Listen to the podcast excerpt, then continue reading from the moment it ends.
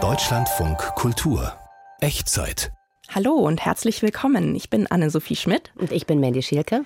Welchen Gegenstand haben Sie, liebe Hörerinnen und Hörer, zuletzt angefasst? Das Handy vielleicht, um diesen Podcast anzumachen? Oder eine warme Kaffeetasse? Hier wird es heute sinnlich. Wir lernen, warum es schön ist, Dinge anzufassen. Mandy Schieke ist die Redakteurin dieser Folge. Mandy, warum wolltest du eine Sendung über Dinge machen?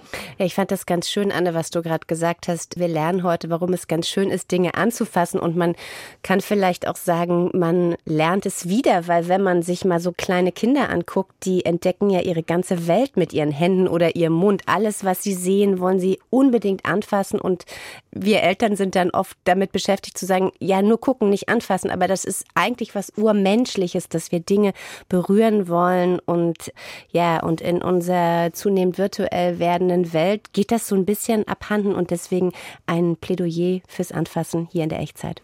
Die Echtzeit, ein Thema, vier Facetten, heute über die Liebe zu den Dingen. Bevor wir uns das genauer anschauen, hier erstmal wie immer die Sendung im Schnelldurchlauf. Ein Ding ist ein meist physisch existierender Gegenstand, der als Objekt handhabbar ist. Mit Dingen habe ich immer das Gefühl, ich habe eine leere Leinwand, die ich noch bespielen kann und so meine eigenen Ideen und meine eigene Sprache eben denen geben kann. Ich brauche das einfach nicht. Ich brauche diese Scheine nicht, ich brauche die Münzen nicht. AD, Lederportemonnaie. Mein Talisman, das ist wohl mein Feuerzeug. Das habe ich vor 40 Jahren vom Schreibtisch meines Vaters geklaut. Was in Deutschland Sondermüll ist, schafft in Kenia die Grundlage für ein neues Haus. Wozu teuer neu kaufen, wenn gebrauchtes Material viel billiger zu haben ist? Wir erfahren in dieser Podcast-Ausgabe, warum uns manche Dinge besonders lieb sind. Mandy, ein Ding, das du dir für diese Folge genauer anschauen wolltest, ist das Portemonnaie. Warum ausgerechnet dieser Alltagsgegenstand? Ja, da ist mir vor allem aufgefallen, dass er so im Alltag immer mehr abhanden kommt. Und mir ist das deswegen so aufgefallen, weil ich selbst diesen Sommer eine Reise gemacht habe nach England, wo mir zuvor gesagt wird, du musst unbedingt so ein Bezahlsystem auf deinem Handy installieren, sonst kommst du da überhaupt nicht weit. Das habe ich dann total brav gemacht und dort gelernt, wie, ja, wie einfach das ist. Und mir ist dann aufgefallen, wie viele Menschen in meiner Umgebung beim Bäcker, im Restaurant, mhm. im Supermarkt einfach mit ihrem Handy bezahlen, was bedeutet, sie benutzen keine Geldbörse mehr. Und das ist so ein Objekt, wo ich mich gefragt habe, ob das jetzt einfach eine neue Funktion bekommt oder einfach verschwindet. Unsere Kollegin Marietta Schwarz ist schon länger auf der Suche nach dem perfekten Geldbeutel. Aber wo immer weniger Menschen bar bezahlen, fragt sie sich, lohnt sich das überhaupt noch? Stirbt das Portemonnaie nicht sowieso aus? Seit der Corona-Pandemie zücke ich im Alltag, so oft es geht, meine Bankkarte zum Zahlen. Da bin ich natürlich kein Einzelfall. Seit 2019 ist das Zahlen mit Bargeld in der Eurozone von 72 auf 59 Prozent zurückgegangen. Manche Menschen haben nicht mal mehr eine Geldbörse dabei im Alltag, klemmen sich höchstens noch einen Schein in die Handyhülle oder transportieren ihre Plastikkarten in einem Cardholder. Ade Lederportemonnaie. Ich brauche das einfach nicht. Ich brauche diese Scheine nicht, ich brauche die Münzen nicht. Das ist hier halt knackig, so technisch wie nur möglich. Wladimir hat eine große Abneigung gegen speckige Lederportemonnaies, die Männer in ihren Po-Taschen tragen. Das geht gar nicht, sagt er. Sein Cardholder hat als Zugeständnis an die alte Zeit noch ein klitzekleines Fach für Bargeld. Im Prinzip ist das aber ein Stapel Plastikkarten, ziemlich hoch sogar. Ich habe das gerade so vor mir. Wie dick ist das? Und ich gucke jetzt mal, naja, das ist, wie viel will das sein? Ich würde sagen, nee, viel mehr inzwischen. Viel mehr inzwischen. Ich habe ja viele wichtige Karten in meinem Portemonnaie, ist ja klar. Ist ja klar. Also, lass es vier sein. Sie merken schon, über Geld und Geldbörsen zu sprechen ist vielschichtig und hat häufig auch etwas mit Distinktionsgebaren zu tun. Für die einen zählt die Quantität der Plastikkarten, andere, so die Kunsthistorikerin Rosita Nenno, achten darauf, welche der vielen Karten obenauf für alle sichtbar liegt. Wir haben ja für alles mittlerweile Plastikkarten. Und da steckt unsere komplette Identität drin. Wie viele habe ich denn da drin stecken? Ja, ich habe auch Leute erlebt, bei denen es ganz wesentlich ist, dass da die Karte vom Städel Förderverein steckt, wo man dann eben zeigt, ich engagiere mich, ich bin Mitglied in einem Verein. Früher, als der Geldbeutel noch ein Beutel war, zeigte man, was man hat und ist, indem man das gute Stück kostbar besticken ließ. Mit der Einführung von Geldscheinen veränderte sich die Form Richtung Umschlag. Im Laufe des 20. Jahrhunderts wurde das Münzfach dann immer kleiner, während für Papiernis mehr Platz geschaffen wurde. Als wir so langsam in die 1960er, 70er Jahre kamen, wo man dann auch ein Behältnis brauchte für die Autopapiere, für den Führerschein, für den Personalausweis, da wurden dann Portemonnaies geschaffen, die immer mehr Fächer auch hatten. Viele von uns, auch ich, stecken in diesen 60er, 70er Jahren mit ihren relativ austauschbaren Klappbörsen noch fest, deren offensichtliches Zeichen der Individualisierung die Sichthülle mit dem Passfoto des geliebten Kindes oder Liebespartners ist.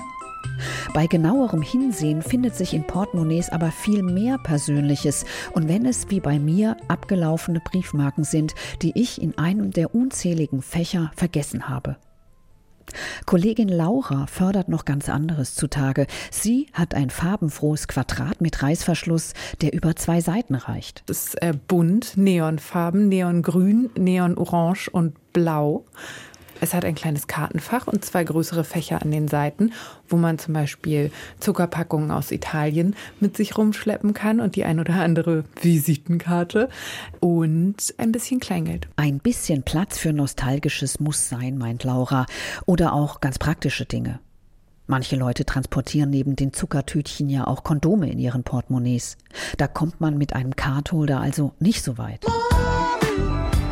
Im Berliner Kaufhaus KDW sieht man bei den Luxuslabels von Dior bis Louis Vuitton neben Cardholdern aus Leder und kleinen Geldbeuteln für das Allernötigste auch immer noch sehr große Formate.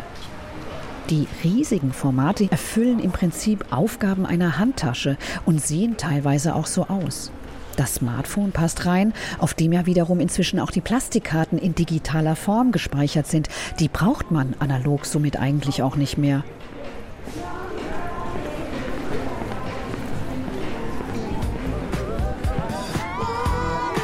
Ich selbst habe bei meiner Shoppingtour hingegen ein ganz altmodisches Modell entdeckt, das nur mit Nieten zusammengehalten wird. Ein Smartphone passt da nicht rein, ich zahle aber auch noch nicht mit Handy. Dafür bietet dieses zierliche samtweiche Lederportemonnaie Platz für Karten, Scheine und Münzen und sogar ein Zuckertütchen. Und es ist so übersichtlich, dass meine Briefmarken darin nicht ablaufen würden. Ganz verschwunden ist sie also noch nicht, die gute alte Geldbörse. Haptik-Fans können sich noch eine Weile an diesem Alltagsgegenstand festhalten.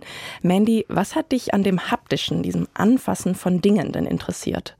Ja, das ist ja einfach eine Form, wie wir lernen und wie wir Dinge auch begreifen und durch äh, so Dinge wie so bestimmte Reduktionen alles mit dem Handy zu machen, weil es irgendwie so schön praktisch ist, nehmen wir uns quasi so selbst so eine Art von Vielfalt und auch vielleicht so eine Form von Lebensästhetik. Und vielleicht wird unser Leben dadurch zwar viel einfacher, weil wir nicht mehr so viel mit uns rumtragen müssen, aber vielleicht auch ein bisschen ärmer. Ja, mir ist das auch aufgefallen jetzt in der Vorbereitung hier, weil ich meine Moderation getippt habe und man, das natürlich auch so ist, dass man viel weniger schreibt und einen Stift in der Hand hält.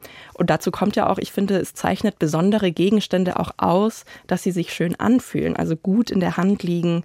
Und Designer entwickeln viele Produkte ja auch darauf hin, dass sie sich möglichst gut anfühlen. Und ich finde schon, das macht einen Unterschied. Ja, total. Und nicht nur, dass es irgendwie, das wissen wir ja alle, dass wir gern uns mit Dingen umgeben. Ist es ein schöner Pulli oder irgendwas, was sich schön anfühlt? Das, das macht irgendwas mit uns, gibt uns irgendwie ein gutes Gefühl. Und viele Designer finden es einfach total schön, mit Objekten zu arbeiten, weil sie irgendwie ihre Hände gern auf etwas legen, weil sie Texturen spüren wollen, Oberflächen und dann in so eine Art kreativen Flow kommen. Und darüber können wir gleich mit der Illustratorin und Künstlerin Sarah Illenberger sprechen. Da freue ich mich schon drauf. Ja, die hat ja auch einen ganz besonderen Blick für Objekte und was sich auch aus ihnen machen lässt. Sarah Illenberger benutzt in ihren Arbeiten meistens vertraute Gegenstände, die sie dann humorvoll entfremdet und fotografiert. Zuletzt hat sie die aktuelle Fotokampagne der Berliner Schaubühne gestaltet und seit September sind ihre Plakate überall in der Stadt zu sehen. Zum Beispiel eine gepierste Orange, eine Fahrradkette zu einem Kraken geformt oder mein Lieblingsplakat eine saure Gurke mit Perlen besetzt. In ihrer Arbeit geht es eigentlich immer um Dinge zum Anfassen. Und als erstes habe ich Sarah Illenberger deshalb gefragt, welchen Reiz Gegenstände und Haptik für sie haben. Also für mich ist ähm, der Gegenstand oder Dinge generell einfach wie eine Leinwand. Ich kann die gut bearbeiten, ich kann denen eine Symbolik äh, vergeben verleihen. Ich liebe es, sie einfach so zu behandeln, manchmal wie Menschen. Menschen haben für mich immer einen starken Ausdruck, der schon einfach ähm, gegeben ist. Und mit Dingen habe ich immer das Gefühl, ich habe eine leere Leinwand, die ich noch bespielen kann und so meine eigenen Ideen und meine eigenen, äh, meine eigene Sprache eben denen geben kann. Und ähm, für mich hat jedes Objekt natürlich auch eine eigene Qualität durch das Material. Ähm, Lebensmittel haben natürlich eine andere Oberfläche und eine andere Sprache wie jetzt Wolle oder Holz oder Glas. Und so versuche ich eigentlich immer mit dem Material und mit dem Ding ähm, eine Idee, eine Geschichte oder mein eigenes Gefühl zu transportieren. Und wie arbeiten Sie da? Also sehen Sie in Gegenständen immer sofort andere mögliche Bedeutungen und haben dann sofort ein Bild im Kopf, also so, dass die rote Beete auch eigentlich ein Diamant sein könnte? Oder entsteht das erst im Studio mit den Materialien und, und der Bearbeitung? Also es gibt unterschiedliche Wege. Der eine ist der spontane, der Zufallsmoment. Und da ist es tatsächlich so, dass ich zum Beispiel abends koche, ich schneide die rote Beete auf und diese glänzende äh, Oberfläche, die dann vielleicht durch den Lichteinfall noch mal mehr schimmert und leuchtet, erinnert mich dann in der Sekunde an den Rubin, den meine Mutter gerade vielleicht in ihrer Goldschmiede verarbeitet hat. Und dann gibt es natürlich auch den Weg, wo ich es auch leisten muss, sagen wir mal eine Auftragsarbeit habe, wo ich irgendwie nicht auf diesen Moment des Zufalls warten kann. Und das sind dann die Momente, wo ich viele Objekte in meinem Studio gesammelt habe. Bei der Schaubühne war es jetzt äh, so, dass ich erstmal die Zitate bekommen habe. Die mhm. Schaubühne arbeitet ja äh, konstant mit ihren Zitaten. Die picken sich ja die tollsten Sätze aus den ganzen Stücken aus, hatten, haben eine große Liste. Ich habe die zugemailt bekommen. Es waren 46 Seiten wow. mit unendlich vielen Zitaten. Und ich habe die wirklich wie so gebetsartig immer so durchgelesen, diese Seiten. Und immer da, wo ich intuitiv, wo mir irgendwie ein Bild in den Geist gesprungen ist, da habe ich dann meine, meinen Marker rausgeholt und das gekennzeichnet. Und so entstand dann auch immer irgendwie ein Objekt zu dem Wort und so entstanden diese kleinen Kombinationen. Meistens sind es ja zwei Objekte, die ich verbinde, um was mhm. Neues zu kreieren. Eben, wie gesagt, die Orange mit dem Piercing oder so. Das sind dann immer irgendwie zwei Welten, die ich zusammensetze, um was Neues entstehen zu lassen. Mhm. Sie haben in einem Interview mal gesagt, Sie wollen mit Ihrer Arbeit Gegenstände zum Leben erwecken. Aber streng genommen geht das natürlich nicht. Also Objekte sind qua Definition leblos. Wie meinen Sie das also? Was, was genau wollen Sie da erschaffen? Ja, ich glaube ja nicht, dass die leblos sind. Ich bin ja mhm. eher ein Verfechter des Animismus und ähm, habe das Gefühl, dass ähm, ja, natürlich kein Blut durchfließt und die jetzt keine, weiß nicht, Schmerz empfinden, aber an sich finde ich schon, dass ein Objekt ein Leben in Anführungszeichen hat und es ist vielleicht ein Leben, was sich mehr durch eine gewisse Energie oder ein, eine Aura bezeichnen lässt. Also durch die Geschichte eines Objektes, also speichert sich einfach sehr viel Erinnerung auch drin, ja. Und wenn man einen Stein findet, den man als Kind vielleicht in einem Flussbett aufgesammelt hat und den sein Leben mit sich trägt, dann glaube ich schon, dass sich darin sehr viel Leben äh, abspielt und dass wir das auch einfach wachrufen können, wenn wir wollen, natürlich nur.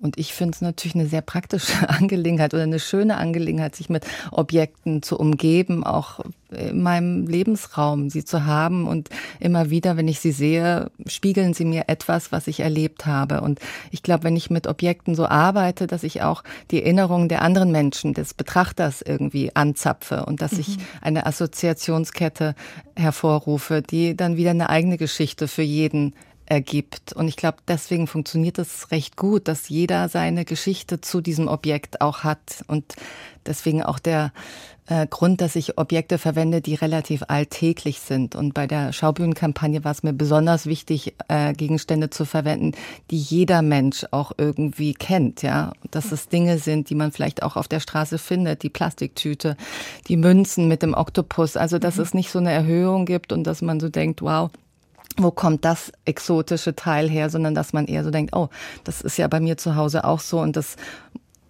erinnert mich an die Situation und so mhm. ähm, habe ich das dann doch sehr äh, lebendig mit meinen Gegenständen. Ja, ja, ja. Nochmal zurück zur Schaubühne. Eigentlich ist es ja ungewöhnlich, mit Plakaten von Gegenständen Werbung fürs Theater zu machen. Also in den Kampagnen der vergangenen Jahre standen auch meistens eher die teilweise sehr bekannten SchauspielerInnen der Schaubühne im Fokus. Mhm. Wie haben Sie das Theater denn davon überzeugt, darauf zu verzichten und statt Menschen Objekte und Stoffe zu zeigen, die ja teilweise aus dem Fundus auch der Schaubühne stammen. Ja, das stimmt.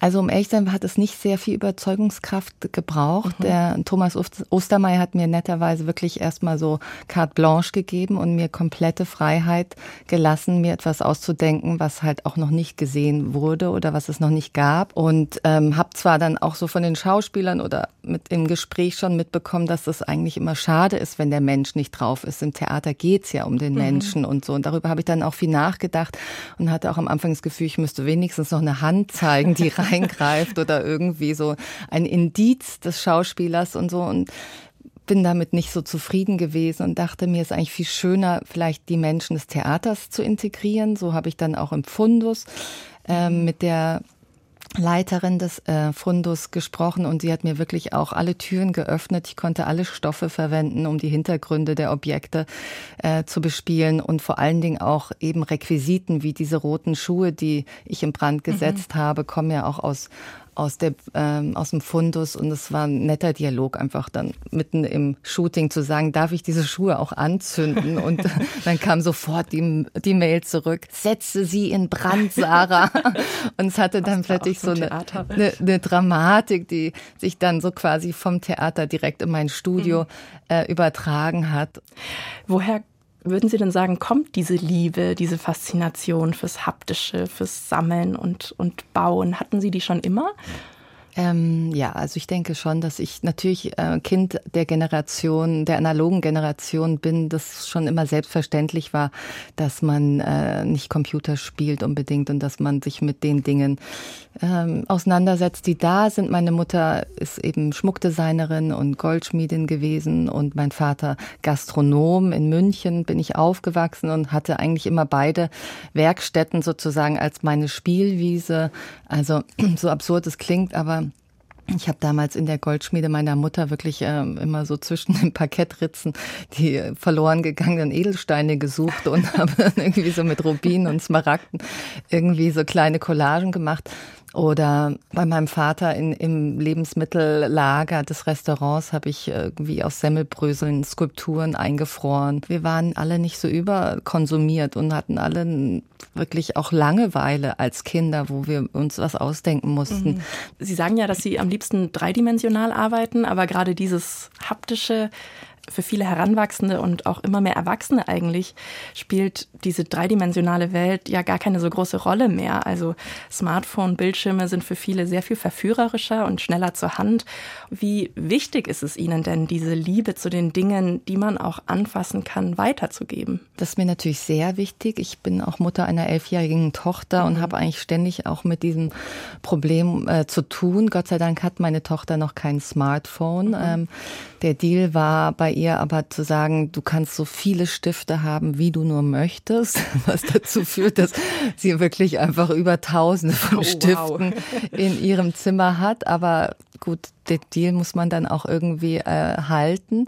Und ähm, ich mache auch viele Workshops für Kinder und für auch vor allen Dingen für Erwachsene oder in Universitäten oder äh, Fachhochschulen, wo ich sage, hier jetzt mal nur mit den Händen arbeiten und seine Hände schmutzig machen und ähm, baue dann oft einen ganzen Tisch mit meinem Material und Requisite auf oder fordere die Studenten auf, rauszugehen und Sachen zu sammeln und wirklich spontan, intuitiv zu arbeiten. Und ja, ich beobachte das natürlich sehr kritisch und finde das tragisch und sehe wirklich wenig Guten, Gutes darin, dass Kinder irgendwie so früh schon mit Smartphones mhm. äh, unterwegs sind und ihnen diese Langeweile fehlt und dass jegliche Kreativität und Fantasie eigentlich geklaut wird dadurch. Und ich denke, dieses Basteln, so wie ich das auch praktiziere, ja. ist einfach wirklich der beste Weg, um da rauszukommen und, und ja, in, in diese seelische und auch kraftvolles Spiel mit dieser Auseinandersetzung mit Objekten ist es einfach schnell, einfach und, und erfolgsbringend, sage ich mhm. jetzt mal so. Die Berliner Illustratorin, Designerin und Künstlerin Sarah Illenberger war das, die seit ihrer Kindheit leidenschaftlich gern bastelt und dieses Handwerk in ihrer künstlerischen Arbeit perfektioniert hat. Vielen Dank für das Gespräch. Dankeschön.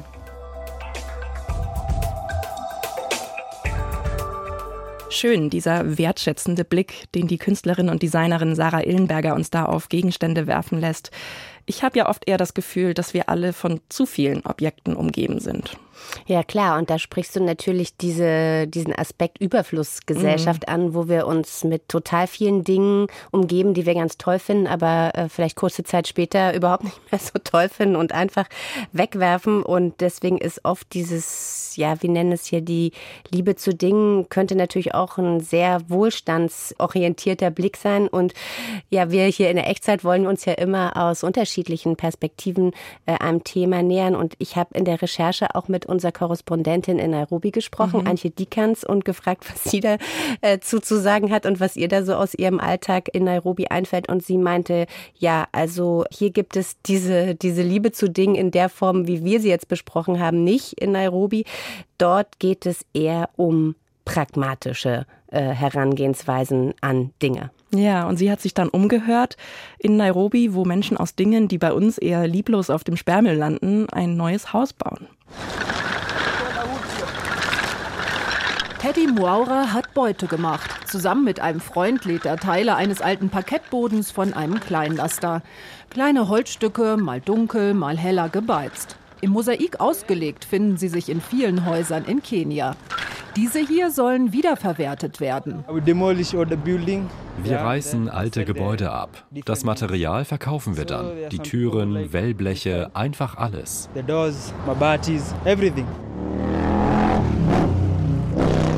Anfang 20-Jährige hat seinen Stand entlang einer Straße in einem belebten Stadtteil in Nairobi. Genau wie einige andere hier bietet er alles an, was im und am Haus verwendet werden kann. Darunter edle Materialien.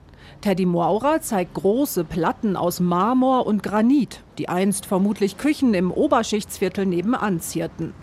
Er hat sie geschickt an Laternenpfähle gelehnt, sodass die Sonne ihre Oberflächen zum Glänzen bringt.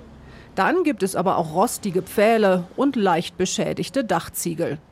Besonders beliebt scheinen Badewannen zu sein. Von ihnen finden sich gleich mehrere im Angebot. Dass die Emaille bei den meisten schon an mehreren Stellen abgeplatzt ist, stört nicht, meint Teddy Moura.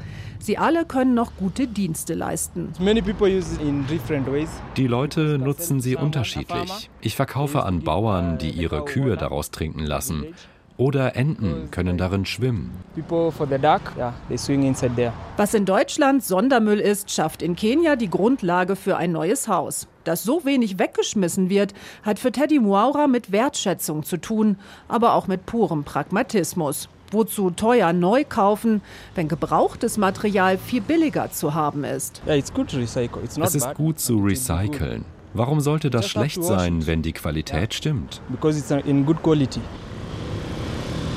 Seine Kunden sehen das genauso. Peter Majora hat am Straßenrand angehalten. Er kommt regelmäßig, um zu schauen, was im Angebot ist. Wie viele Kenianer baut er seit Jahren an einem Haus. Es geht immer dann weiter, wenn er etwas Geld hat und das passende Material findet. Ich nutze seit zehn Jahren Secondhand-Materialien. Ich habe ein Fenster gekauft, eine Tür und ein Waschbecken. Manche kaufen sogar erst ein Fenster, dann entsteht der Plan für das Haus drumherum. oder Bauleiter kommen mit ihren Entwürfen zu Teddy Moura. Zusammen wird dann überlegt, was passen könnte. Ein Kunde braucht vielleicht ein Fenster, das anderthalb Meter lang ist. Du hast aber nur eins, das 30 Zentimeter kürzer ist. Dann ist die Herausforderung, den Kunden zu überzeugen, dass er das Fenster trotzdem kauft und es ändert. An einem guten Tag hat Teddy Moura etwa 20 Kunden. Er ist auch darum gut im Geschäft, weil er ständig Nachschub bekommt. Dazu muss er natürlich wissen, wo renoviert und abgerissen wird. Du musst überall fragen. Wenn ich ein altes Haus sehe, erkundige ich mich bei den Wachleuten, ob noch Leute darin wohnen. Oder wird es vielleicht verkauft? In diesem Job braucht man gute Beziehungen. Und auch ein bisschen Kreativität. Für Teddy Moura haben selbst alte Kloschüsseln noch eine Ästhetik. Wenn sie Sprünge haben und nicht mehr für ihren eigentlichen Zweck genutzt werden können, schenkt er ihnen ein zweites Leben als Blumentopf. Ja, yeah, the, the broken ones. So there are some people who like this style. Manche Leute würden diesen Stil mögen. Das 70er Jahre Grün der Toilette harmoniert mit den Sukkulenten, die er hineingepflanzt hat. Für umgerechnet gut drei Euro ist das Schmuckstück zu haben. Lange wird es bestimmt nicht mehr am Straßenrand stehen, bis jemand die Liebe dazu entdeckt und es in den Kofferraum lädt.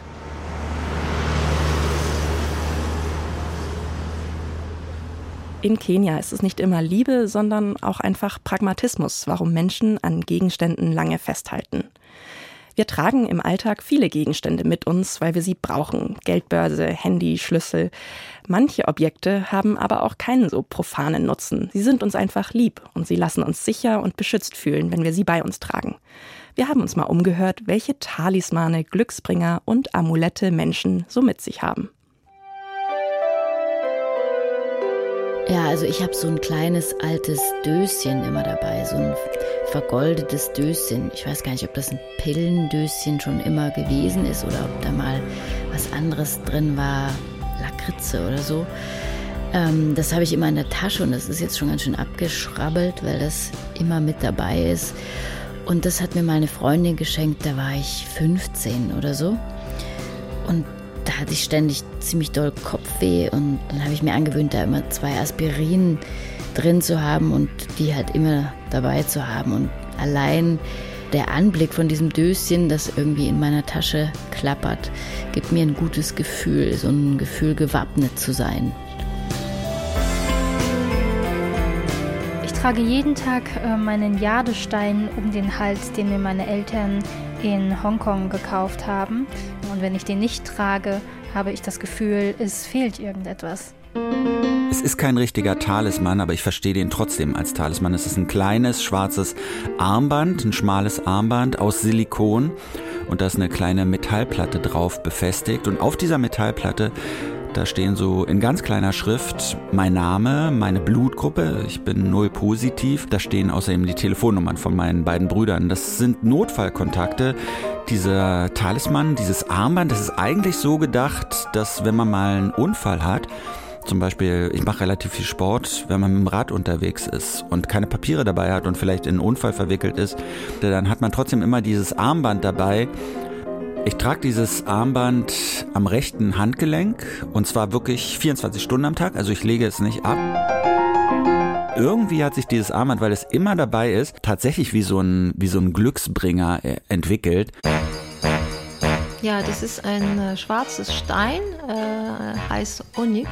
Also er wird als, äh, als der Stein der Egoisten genannt. Und warum? Weil es ein Heilstein ist und er soll sehr gut sein für das Immunsystem. Und, äh, und eigentlich hat mir eine Freundin den empfohlen in einer Zeit, wo es mir nicht so gut ging. Das wird dir gut tun, es wird auf dich so wie ein so Engel auf dich aufpassen und irgendwie wollte ich das gerne glauben und den kann ich äh, immer dabei haben, entweder, entweder in meine Hosentasche oder manchmal, wenn ich richtig besorgt bin, tue ich das unter mein Kopfkissen.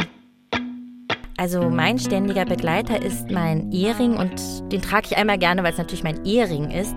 Das ist ein alter Ring, den habe ich von meiner Großmutter geerbt und die hat 1934 geheiratet in Königsberg und ja, in der Familie gilt sie als jemand mit Hasenherz, aber Löwenmut. Denn dieser Ring ist mit meiner Großmutter geflohen 1945 von Königsberg nach Schleswig-Holstein über die Ostsee mit drei Kindern und sie hat noch ein viertes Kind auf die Welt gebracht auf dieser Flucht. Und ja, und ich denke, wenn ich diesen Ring trage, dann geht so ein bisschen von diesem Löwenmut auch auf mich über. Denn wenn meine Großmutter diese riesengroße Aufgabe geschafft hat, dann schaffe ich diese ganzen kleinen Aufgaben, die der Alltag an mich stellt, auch. Und ja, deswegen ist es so ein bisschen so ein Zauberring.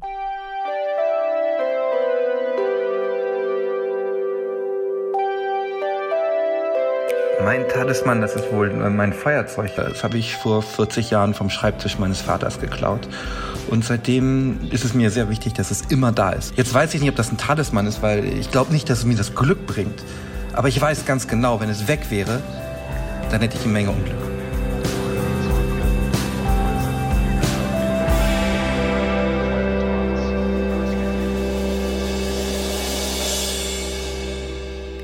Sogar zu einem alten Feuerzeug kann man also eine liebevolle Beziehung entwickeln. Das war's schon wieder mit dieser Echtzeitfolge. Wir haben gelernt, dass Gegenstände Produkte ihrer Zeit sind und der Cardholder womöglich das neue Portemonnaie. Für manche sind Alltagsgegenstände mehr als nur bloße Objekte. Sie speichern Erinnerungen oder beschützen uns und bringen uns Glück. Mandy, was nimmst du für dich aus dieser Echtzeitfolge mit? Hat sich deine Einstellung zu Dingen verändert? Also auf jeden Fall bin ich kein Cardholder-Typ. Das war ich zuvor auch schon nicht und das werde ich auch nicht werden. Und was ich auf jeden Fall mitgenommen habe und was mich sehr beeindruckt hat, ist das Gespräch mit Sarah Illenberger. Vor allem ihre Strategie, ihre ja, Pre-Teenage-Tochter ähm, ja aus diesem Sog der virtuellen Welt so herauszuhalten, indem sie einen Deal gemacht hat und mhm. äh, ja, wie sie uns erzählt hat, gesagt hat, dass sie die ihre Tochter so viele Stifte, wie sie möchte, äh, haben darf, äh, wenn sie sozusagen ihre Bildschirmzeit reduziert oder sozusagen ganz aufs Handy verzichtet, wird mir vermutlich nicht gelingen in den Aushandlungsprozessen mit meinen Kindern, aber da so einen Anreiz zu schaffen und da mal über so eine Absprache zu reden auf so einer anderen Ebene, das werde ich auf jeden Fall ausprobieren. Lässt einen auf jeden Fall nochmal bewusster über seinen Umgang mit Dingen und Gegenständen nachdenken. Und wenn Sie, liebe Hörerinnen und Hörer, auch mal ein Thema haben, von dem Sie denken, das könnte richtig gut zur Echtzeit passen, dann schreiben Sie uns doch an echtzeit.deutschlandfunkkultur.de. Wir freuen uns über Vorschläge. Bewerten Sie unseren Podcast auch gerne, wenn er Ihnen gefällt, oder schalten Sie mal live ein, samstags ab 16.05 Uhr im Deutschlandfunk Kultur. Ich bin Anne-Sophie Schmidt. Ich bin Mandy Schielke. Tschüss, machen Sie es gut. Tschüss.